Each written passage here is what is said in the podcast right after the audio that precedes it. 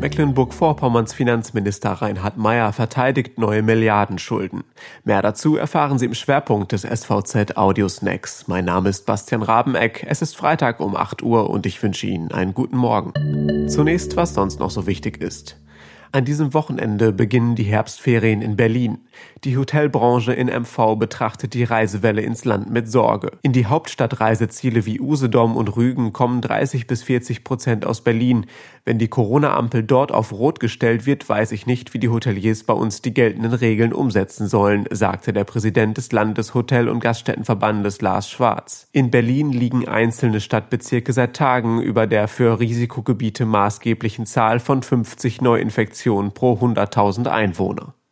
Manche Geschichten gehen am Ende doch gut aus. Ellen Rechlin wollte wissen, wer ihr nach ihrem Sturz erste Hilfe geleistet hat.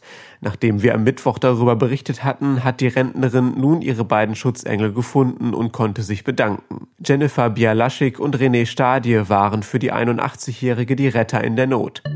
Mecklenburg-Vorpommerns Finanzminister Reinhard Mayer hat die Corona-bedingten Milliardenschulden gegen die Kritik des Steuerzahlerbundes verteidigt. Die Landesregierung hält sich mit dem Nachtragshaushalt an die engen Vorgaben der Schuldenregel in der Landesverfassung. Sämtliche Corona-bedingten Ausgaben werden transparent abgebildet, erklärte Mayer nach einem Gespräch mit dem Präsidenten des Bundes der Steuerzahler Rainer Holznagel. Der Landesverband des Vereins hatte Zweifel an der Rechtmäßigkeit des Nachtragshaushalts geäußert, weil seiner Meinung nach lediglich versäumt Versäumnisse längst vergangener Jahre aufgeholt würden.